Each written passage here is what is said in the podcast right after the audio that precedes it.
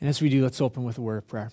Father, we just thank you uh, that we can gather today, your people, gather around your word, be taught by you, Lord. I just pray that, that as we're here and as we wrestle through the word of God, that uh, I would disappear, Lord, that each one of us would just disappear and that your spirit would work upon our hearts to bring about the life of Jesus Christ within us, Lord.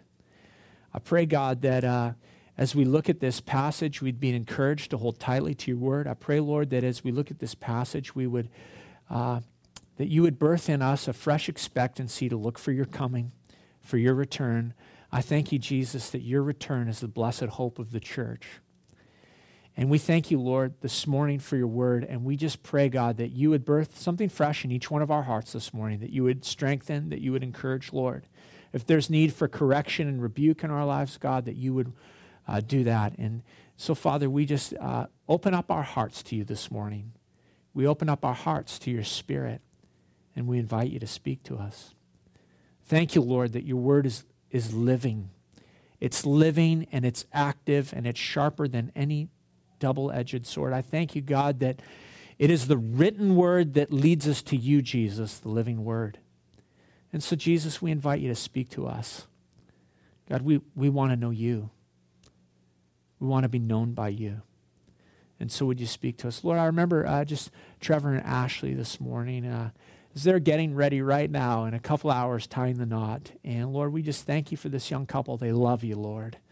And we pray your blessing upon them today, God. As they as they get ready, I pray that you would calm nerves, that you would calm anxieties. Father, I pray that they would be able to just take in the day and enjoy themselves with their family and with their friends. And as they pledge themselves to you and to one another in their love and their commitment, God, would you just bless them? And so, Father, we remember them this morning. We pray these things in your name, Jesus. Amen. Amen. Revelation chapter 3, verse 7. And actually, let's read through this whole little section on the church of Philadelphia. It says this in verse 7. And to the angel of the church in Philadelphia, write the words of the Holy One, the true one who has the key of David, who opens and no one will shut, who shuts and no one opens. I know your works. Behold, I have set before you an open door which no one is able to shut. I know that you have but little power, yet you have kept my word and not denied my name. Behold, I will make those of the synagogue of Satan who say that they are Jews and are not, but lie. Behold, I will make them come and bow down before your feet, and they will learn that I have loved you, because you have kept my word about patient endurance. Because you have kept my word about patient endurance, I will keep you from the hour of trial that is coming on the whole world, to try those who dwell on the earth. I am coming soon. Hold fast what you have, so that no one may seize your crown. The one who conquers, I will make him a pillar in the temple of my God. Never shall he go out of it. And I will write on him the name of my God and the name of the city of my God, the new Jerusalem, which comes down from my God out of heaven, and my own new name. He who has an ear, let him hear what the Spirit says to the churches. Now, let me read to you again, verse 7. It says, And to the angel of the church in Philadelphia, write, the words of the Holy One, the true one, who has the key of David, who opens and no one will shut, who shuts and no one opens.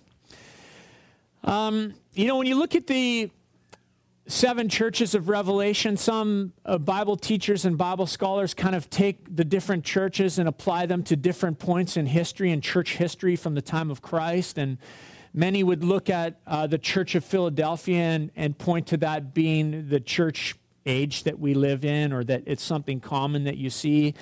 I know that uh, in regards to Calvary Chapel churches, uh, Pastor Chuck Smith has always seen Calvary Chapel as kind of like the Church of Philadelphia. Little strength, but we hold to the word. And, um, you know, let me tell you a little bit about Philadelphia. Of course, we know that the city of Philadelphia, the, even the modern one that we have, is often referred to as the city of brotherly love. Now, the original Philadelphia was located in Asia Minor. It was a strategic place that was a gateway to the east, and so it was an important city in the Roman Empire. And one of the characteristics about the city, because different things like this draw out what Jesus is saying to each one of these churches, but one of the characteristics about the city of Philadelphia was this is that it was built on a geological fault line. And so tremors and earthquakes were a very common thing in that ancient city of Philadelphia. In fact, in the year 17 BC, the city was completely leveled by a large earthquake. And so people who lived in Philadelphia were, were accustomed to tremors and to shaking. And uh, now, Philadelphia, again, is uh, called the city of brotherly love. And of course, we know, as, as followers of Jesus Christ, that we've been learning this in Peter, actually, that brotherly love is one of the things that is supposed to mark our lives. Uh, Mark, uh, the follower of Jesus Christ, you know, Jesus said that the world will recognize his follower love for her. It's funny, we're not often known for that, are we? You know, especially in North America, the church is known for all sorts of different things, but not so often for our love for one another. I mean, even here within our our church family, there, there could be strife, you know. Sunday mornings doesn't always provide the greatest family. It's a great time to have conflict on Sunday morning. Have you ever noticed that? In your house? Have you noticed that? And, um, you know, but brotherly love is something that we should be known for. And so, you know, we did something fun this week with one of the speakers, and I thought I'd do it this morning. But I think you should just maybe turn to the person and say to them next to you, I'm sorry and I love you. No, seriously, could you do that?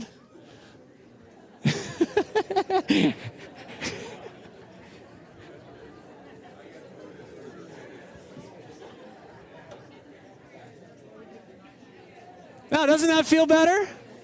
Doesn't that feel better? I see kisses being exchanged and hugs and smiles. It's great. One of the beautiful things about this church in Philadelphia is this is you know, you cruise the letters to the seven churches, we know that Jesus is rebuking a lot of these churches, but this is one of only two. That he comes not to bring a word of correction or rebuke, but a, a call to perseverance and an encourage, a word of encouragement because they are a faithful church. And Jesus gives this description of this church to himself that he is the one who is holy and true. Jesus is holy. That means that he is completely set apart in his life, in his character, in his nature. He is separate from sin and set apart from anything, consecrated alone to the purposes of God. You know, to say that Jesus is holy in this sense is for him to declare that he himself is God. He is God. He is holy. His character is holy. His actions are holy. His words are holy. In everything that he does and in the very nature of his existence, he is consecrated and set apart unto God. You know, we know from the, the Gospels that, that Jesus' disciples asked, asked their master, Show us the Father. And Jesus said this to them I and the Father are one. You know, the disciples said, just show us the Father. That'll be enough for us. And he said, I and the Father are one. To see me is to see the Father because I only do what the Father tells me to do. He's holy, but he is also true. You know, the name Jesus means Jehovah is salvation. He's the real McCoy, the real deal. He's saying everything that I signify, everything that my name signifies is sincere. When it is said of me, my name, Jehovah is salvation, Yeshua, Jesus, it's genuine, it's real, it's ideal, it's true, it's sincere. Jesus is the original, not a copy, not a phony, not the counterfeit. He's not some manufactured thing of the imagination of man. Jesus is the authentic Son of God. you know, in, in that ancient culture and even in our modern culture and time and day, there's hundreds of gods, little g, goddesses. But Jesus here is making the rightful, true claim to be God. And he says of himself, I hold the key of David. These are the words of him who is holy and true and who holds the key of David. I love that picture. You know, the key is the key is a sign of authority. And the keeper of the key, him who is in the possession of the key, has the power to open and shut. You know, I was thinking about this as we're gearing up for uh, heading off to Israel. I, I was recalling that one of the places that we'll go and see, you know, some of these spots, when you go to, when you go to Israel, you see this constant tension between a relationship with Jesus Christ and religion. And you always have to remind yourself this is religious and this is relationship. And there's just this tension. And one of the places that we go, will be going to that is very religious is the Church of the Holy Sepulchre. And if you know of that place, it's the place where it's believed Jesus' tomb was, the traditional place where they've built this very heavy Orthodox religious church over at that spot. And one of the things about that church is that from the year 1244, 1244, the keys of that church have been in the possession of two Muslim families. The reason why? Well, partially because of the Muslims being in control at that point in time of the city, but also because of the constant fighting between the three groups, the three churches that share that building the, the Franciscans, the Greeks, and the Armenians. They fight and so every day, a Muslim family comes and they hand over the key to one of those groups and they take turns on who gets to open the door. Isn't that, I mean, that's terrible, isn't it? Remember the first time your father gave you the keys to the car? That was awesome, man. He's handing you uh, power, you know, authority, freedom. This is my car. You know, I remember my dad, this is my car. I make the payments. You, you're taking your life in your hands in more ways than one when you take out my car. Show me respect. Drive it carefully. Respect the car's power. There's something, a key is a picture of power. Of course, I, you know, it represents authority, freedom, ownership, power. I, have told you this before, but I like to tell this story on my wife. Uh, course, when she was 15, her parents were out of town, and so she decided she'd take the family car for a drive. And uh, so she took the keys and she drove from Cloverdale down to White Rock to hang out with her friends and went for a walk on the pier. And I don't know what the heck she was doing, but while she was on the pier, she dropped the key for the family car. And down it went swimming. And she had to call her older brother, who was much older and married already, and he came and bailed her out. And it was just a year or two ago that she told her mom that story. But Jesus is in possession of a key, and it's called the key of David. Now we know about David. We know some things about David. David was God's chosen man.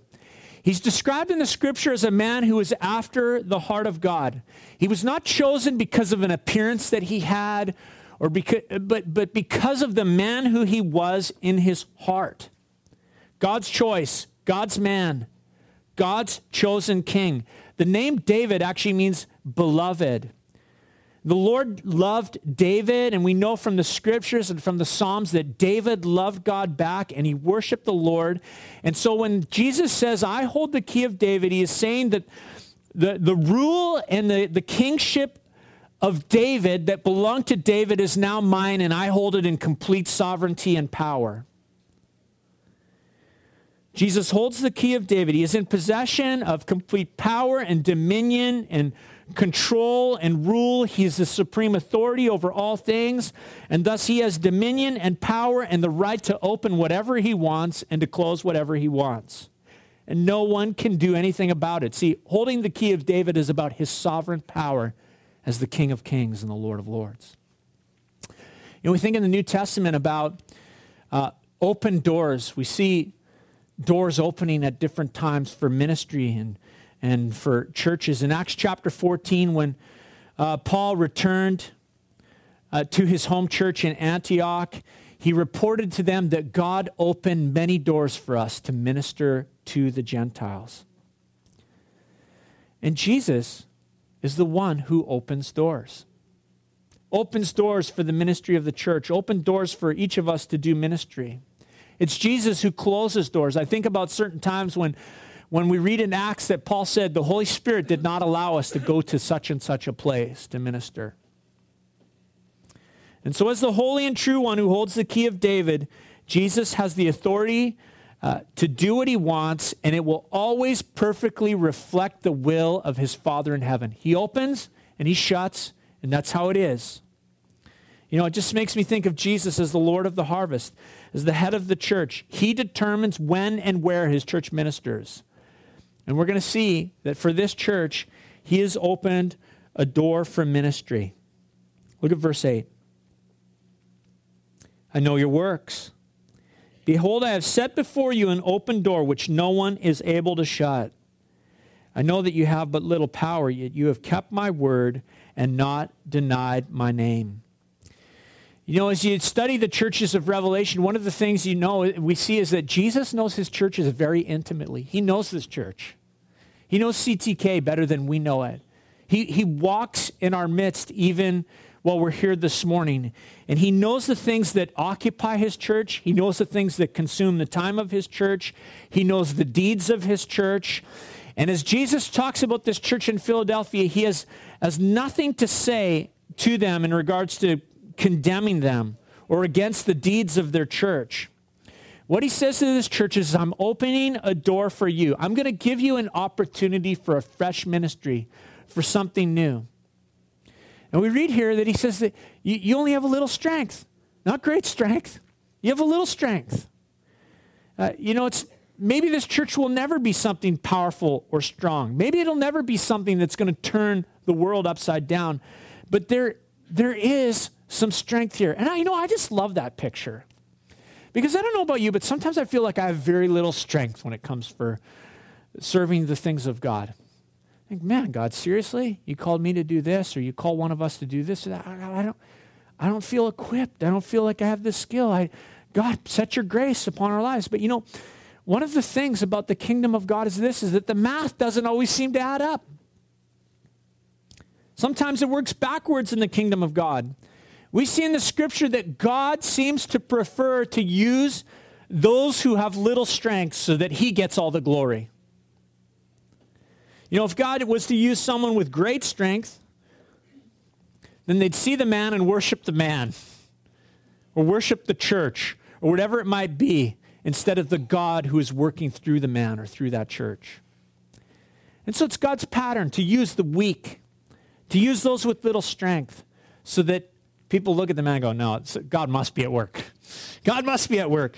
You know, it was just interesting this week as we were down at the conference, we heard from a number of different pastors and, um, you know, guys coming out of uh, the Jesus People movement of the 70s, and they're just, you know, telling their stories and their lives, and you're thinking, seriously, God? That guy has a church and a ministry the way, you know, this one guy got up there, and I mean, I don't know what to say, but except that he's crazy, except for God's work in his life almost, and yet he's planted hundreds of church and had a ministry that, that's just been far reaching, and you can just sense the presence of God that he's working through little human strength for the glory of his name as people just faithfully teach your word.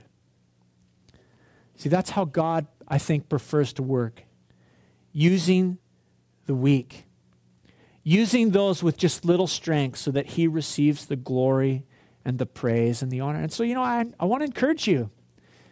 When you feel of little strength, that's okay. It's great. That's a good position. Cast yourself upon the Lord and trust Him to work through you when you feel like that.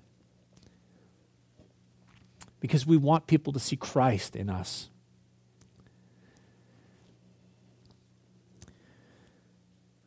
The issue is not spiritual strength, but faithfulness. The issue is not your strength, but your availability for the Lord. The issue is not your strength, but will you have a teachable heart and a heart that listens when the Holy Spirit calls you to do something? You know, God said, My strength is made perfect in weakness. And so this church in Philadelphia only has a little strength, but it has something strongly in its favor, which Jesus commends them for. And he says this You've kept my word, you have not denied my name. No wonder Jesus opens the door for these guys. That's what I would say. You know, and what I love about this picture of an open door is it, it, it takes no effort to, to open it because it's already open. Jesus opened it. He made a clear path, a direction for this church, and all they have to do is walk through it, which is good because they're weak. They have little strength. And the best they can do is walk through what God opens up for them. You know, it reminded me of a story. When we were at, uh, in, in Surrey working as youth pastors, uh, one of the things our youth group loved to do, we had a great church for running around playing capture the flag in. And uh, we'd split the church up in a certain way, and we'd open up all the doors so all the rooms, you could just run through that place. And if only our senior pastor knew what was going on. It was awesome. And, um, and so we were playing capture the flag, and one time I came running down this long hallway and turned the door to go into the sanctuary, and the door was locked. And so I unlocked the door. It just was pins on the top. I yelled, Don't lock the doors, leave them open. And then I came around again 10 minutes later, and the door was locked, and I unlocked the doors and flipped them open. Don't lock the doors! Don't lock the doors, leave them open. The third time I came around, I had a flag in my hand, and I was running full tilt. And came around the corner, and the doors were locked. And whammo, I hit those doors and broke the frame, popped the pins out of the doors, smashed them to pieces. And there were some youth kids who had to help me fix them all. It's a terrible thing to run into a locked door. And when you don't have the key, there's no point trying to wrestle with something that God has closed. Leave it alone. If you sense God has closed some door to ministry in your life or whatever it is, don't expend the energy wrestling with it. Instead, look for the doors that Jesus Christ is opening. Leave those things to Him. He's holy, He's true, He knows best.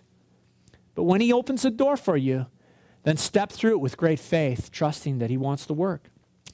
And so, this church that has little strength is commended for guarding and taking care of the Word of God commended for carefully observing God's word, which I think is awesome because we live in a day and age when many churches uh, are not faithfully guarding God's word, not faithfully proclaiming Jesus Christ, not faithfully teaching uh, the word of God. And it's one of the things that I appreciate so much about uh, how our church meets and gathers. And each Sunday we, we just teach the Word of God line upon line and verse upon verse and precept upon precept and chapter upon chapter, and we put our roots down in Jesus Christ and we proclaim the Word.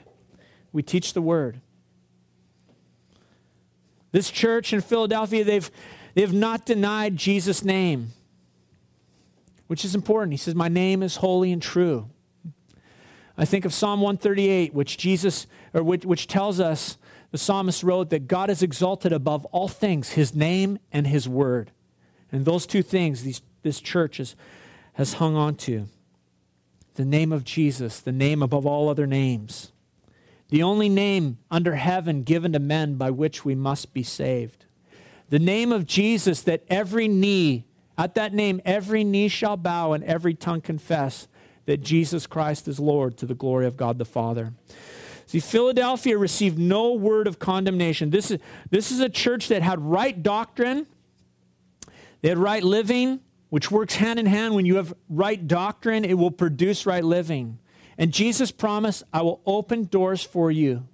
I'll open doors for this loving group who, who proclaims my word, who's faithful to my name, and who practices brotherly love. I'm going to give them an opportunity to reach the lost. Now, verse 9 says, Behold, I will make those of the synagogue of Satan who say that they are Jews and are not but lie. Behold, I will make them come and bow down before your feet, and they will learn that I have loved you. And one of the obstacles that this church faced was the opposition from some in their community. It's often what happens to the church opposition from the community at different times. And Jesus called this particular group the synagogue of Satan. That's a great, that's a great title for the opposition. And obviously, then we could conclude that, that this hostile group was satanically inspired. It was not a battle against flesh and blood. It was not a battle maybe of Jew versus Gentile or Christian versus non Christian, but it was, a, it was a battle against principalities and powers that were coming against the work of the church as they sought to just faithfully uh, follow Jesus Christ. This was a spiritual battle. Maybe just this reference to them being called the synagogue of Satan uh, gives us that picture that maybe the opposition was, was those Jewish legalists that we see throughout uh, the New Testament. possible. Just reminds me that lineage and line of descent has nothing to do uh, with our salvation, but it's about knowing Jesus Christ as our Lord. But somehow, this synagogue of Satan was causing trouble for the church. Maybe they were seeking to bring legalism into the church. Maybe they were slandering the followers of Jesus around the city. Whatever it was, though, it was lies. And Jesus planned to expose it, we see. He, he planned to expose it, the fact that they were liars. You know, think about Satan. He is God's adversary. He is the adversary of Jesus. He is the adversary of God's people, the church.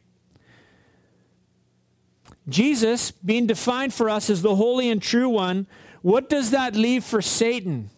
If everything that Jesus does is both holy and true, all that Satan is left to combat God with and the people of God with is lies. He's called the father of lies. All he can do is make false accusations and, and lie to God's people about, uh, lie to those who are experiencing the, the saving, redemptive work of the cross. And so, Jesus plans, we see, for this church to expose his nature by the truth.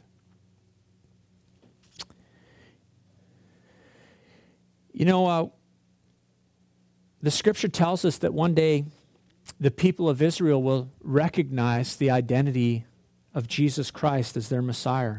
Messiah, but before they do, the scripture prophesies and tells us that they will first lay hold of a man whom they will declare to be their Messiah. As a nation, they will uh, follow him because of his ability to politically lead them. But he will be exposed as a false Messiah, as the Antichrist. And then the Hebrew people will realize that they were wrong all along about Jesus Christ. And at that time, Zechariah chapter 12 prophesies that at that time, God will pour out on the house of David and on the inhabitants of Jerusalem a spirit of grace and supplication. And they will look on me, the one they have pierced, and they will mourn for him as one mourns for an only child, and grieve bitterly for him as one grieves for his firstborn. On that day, the weeping in Jerusalem will be great. And so, I, I, mean, I don't know, a little bit of speculation as you think of this synagogue of Satan. Maybe it is in regards to speaking of Jewish folks who have not f- followed Jesus Christ and recognized him to be their Messiah. But one day they will. And when that happens, uh, when the Hebrew people recognize that the church was right all along in proclaiming Jesus Christ to be the Messiah, the anointed one, the saving one, they, they will recognize that God loves his church and that that God loves the world, not just one people group, that He's not saved just on the basis of lineage and birth, but He saves by His grace as we put our faith and trust in Him. Amen. Verse 10 says, Because you have kept my word about patient endurance, I will keep you from the hour of trial that is coming on the whole world to try those who dwell on the earth. The promises that are made here to the church of Philadelphia are awesome, and they're incredibly important promises, I would say, to even understanding uh, Bible prophecy and God's timetable in the world. Jesus says about this church, this church of Philadelphia, that since they have kept his command to endure patiently, since they have held to his name, since they have held to his word with the little strength that they have, that he promises them that he is going to keep the church of Philadelphia from the hour of trial that is going to come upon the world. See, the Lord has a special plan that will keep the church of Philadelphia, a plan that will keep all true believers uh, from the worldwide hour of trial, the tribulation that is going to come. The hour of trial is that, the great tribulation. That is the reference there. And the church of Philadelphia has promised that God will keep them not through that hour, but that he will keep them from that hour. Now, when we, you know, back, we actually went through Revelation uh, last year. It was pretty fun. It was challenging to teach. But last year we went through it and, and we saw that in the first number of chapters, in fact, the first three chapters of the book of Revelation, that 19 times the church is mentioned until Revelation chapter 4, verse 1. And then from there on, the church is never mentioned again in the book of Revelation because God is going to keep the church from the hour of trial, the great tribulation. We call it the rapture. The being caught up to meet the Lord in the air, the blessed hope of the church. And you know, this week, just at our, our pastor's conference, we were reminded that when God works powerfully in the world, one of the things that people hold to is the, the hope of the return of Jesus Christ, that blessed hope looking for his coming. You know, we heard the funniest story from one of the pastors there. In fact, he, he pastors one of the 10 largest churches in the U.S., and he was telling us that when he first got saved, he became the Sunday school, one of the Sunday school guys at his church in Vegas. He'd, he'd worked as a, uh, selling drugs and supplying musicians with whatever they need when they come to Vegas. And he had gotten saved and connected himself into the church, and he became known as Mr. Bob. And he played this character with the kids. And he said, What everybody didn't know about my life was that all those years that I was serving as Mr. Bob, for the first two years, I, I was smoking at the same time. And so I, I'd, I'd, I'd leave church and be in my car having a puff driving home. And, and he, he told us this story that one day leaving church, um, he was driving down the road and stopped at a light and was having a puff on his cigarette. And a family from the church pulled up beside him, and the kid in the back seat said, Hey, mom, there's Mr. Bob.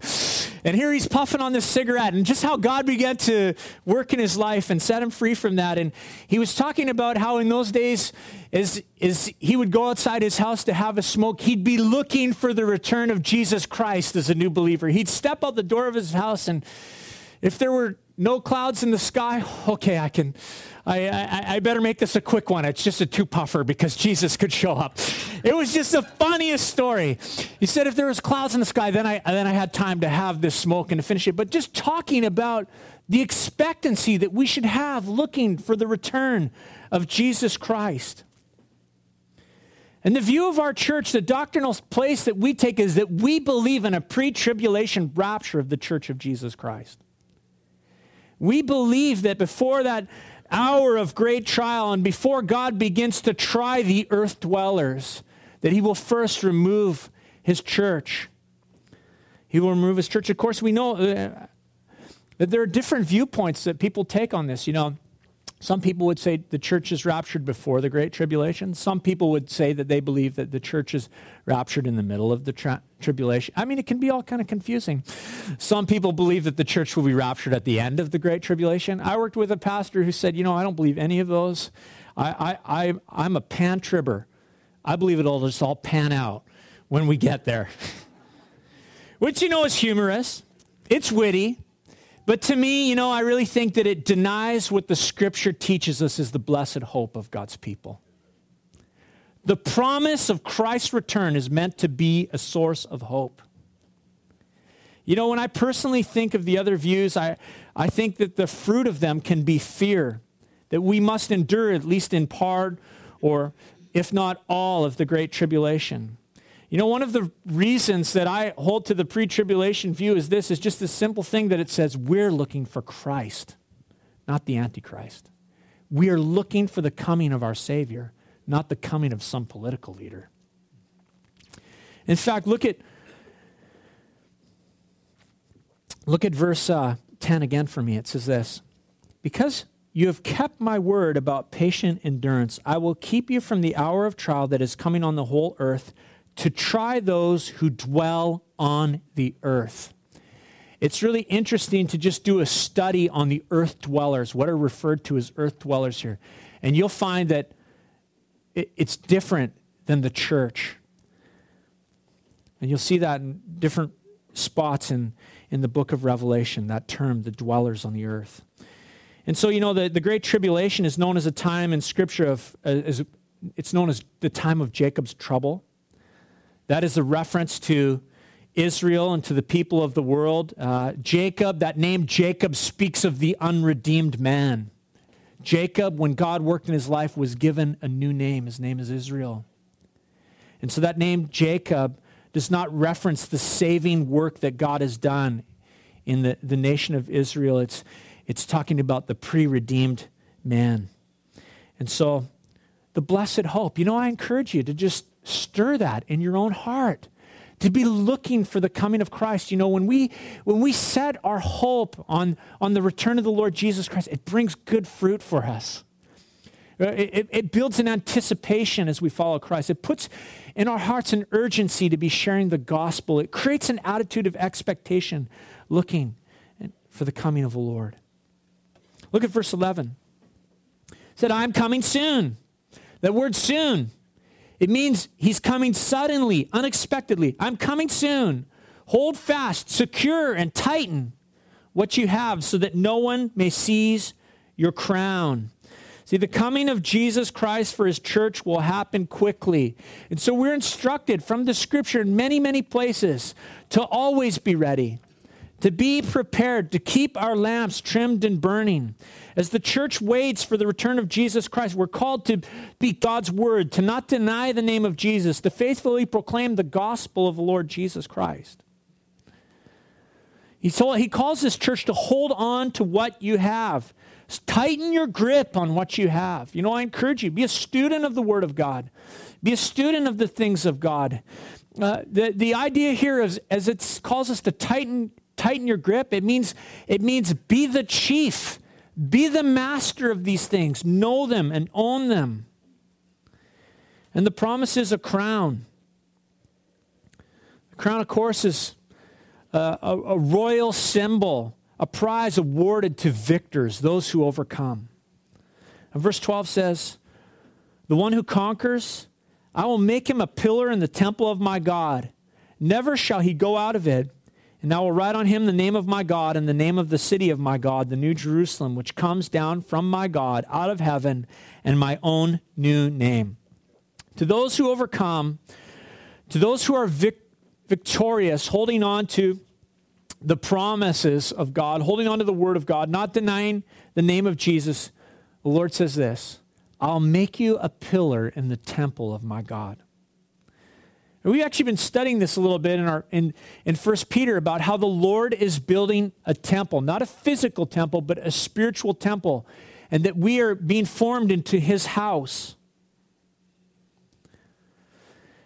Now, pillar, if you can imagine, you know, in the ancient kind of way that it's applied here, is a is a, an important uh, thing in engineering a building, in the structure of a building. A pillar is a column that supports weight it, it, it supports the weight of a, stru- uh, of a structure. You know, these pillars, even that are in this room here, they, they bear the responsibility of holding up the weight of this building.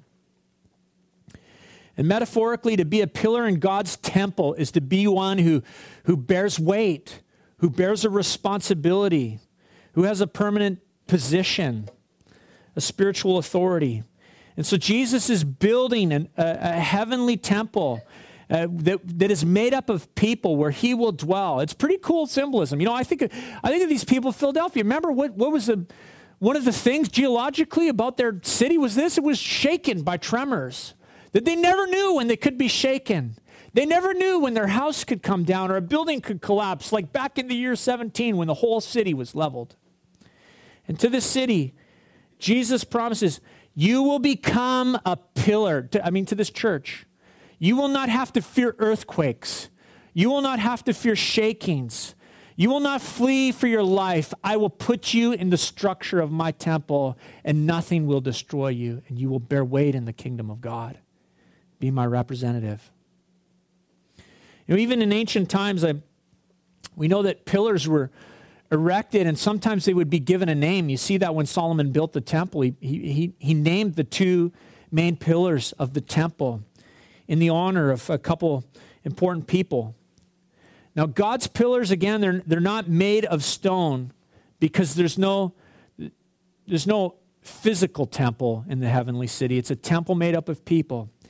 And these pillars are faithful people who, who have been faithful to the name of God, faithful to his word. And on those saints, Jesus said, I'll write a name. Just like Solomon put a name on the pillars in the Old Testament temple. The Lord Jesus in the heavenly Jerusalem will put on the, on the capital of heaven, will put his name on us, a new name.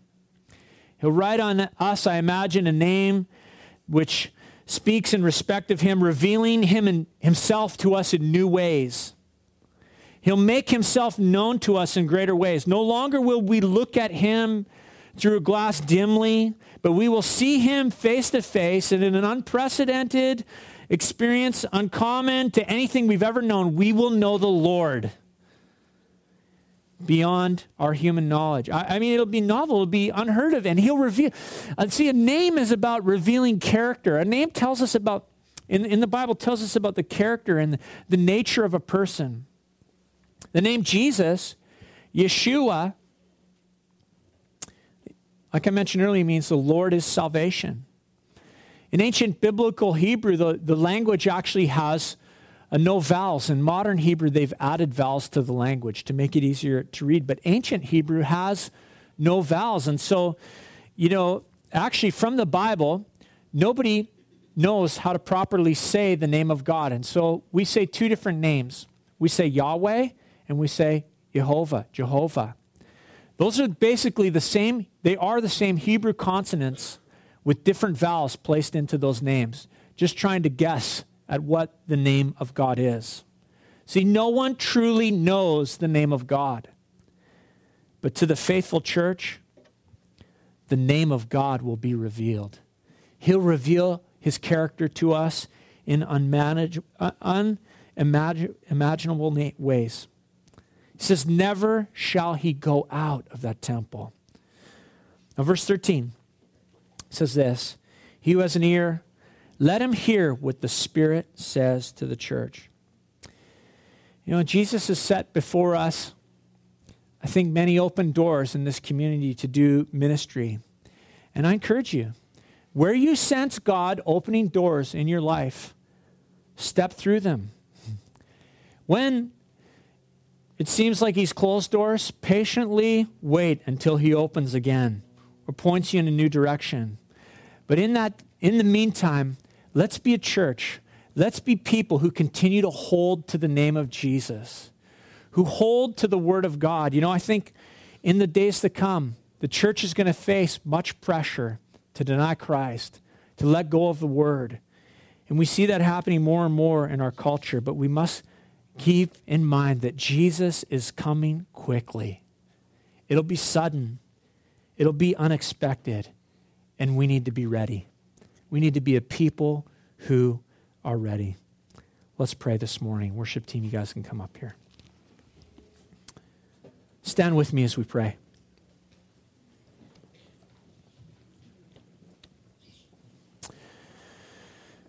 Jesus, I just thank you for CTK. I thank you for this church. I thank you for each and every person here. And Lord, first of all, I just ask God that you would make us a church that grows in brotherly love. I pray, God, that we would grow in our love for one another, that as we grow in our love for you, Lord, it would be reflected in our relationships one to another. I pray, God, that as people walk through the doors of this place, they would sense the grace of God. I pray that they would sense your, your presence here with us. I pray, God, that they would sense that they're loved by God's people. And so, Lord, I just pray that, that you'd make your love and your grace known even right now to every heart, to every mind, Lord, to every person here, that they would sense your love for them and that they would sense that God's people love them. I thank you, Lord, that you just take us as we are. But I thank you even more, Lord, that you don't leave us as, our, as we are you conform us to the image of your Son, Jesus Christ. So, Lord, we ask for your help, that you would help us with the little strength that we have to continue to cling to your word. We ask, Lord, that with the little strength that we have, that we would not deny your name, Lord, but that we would proclaim you, Jesus, as King of kings and Lord of lords and as the Savior of the world. We ask, Jesus, that you would open doors for us Father, at, at, CTK, we ask, God, that you'd give us open doors into this community to proclaim Christ. We ask, Lord, that you'd give us open doors in our various workplaces to share our faith. We ask, Lord, that you would give us open doors with our neighbors and with those in our lives who don't know you. We, we ask, God, that, that we would be quick to identify, Lord, when you are opening a door and to, to go for it. God, and where you're closing doors, We pray that you'd make that very clear for us. God, I pray that you would birth in our hearts in a fresh way as a church, as your people, a heart that is expectantly looking for your return. God, living with that at the forefront of our mind all the time, living with urgency, Lord, uh, living with expectation of your coming and being bold to share our faith. God, we thank you for your word this morning. We thank you, Lord, for the encouragement that we find there. And Lord, uh, we ask that you would just do all these things in Jesus' name. Amen. Amen. Let's let's close with a song this morning.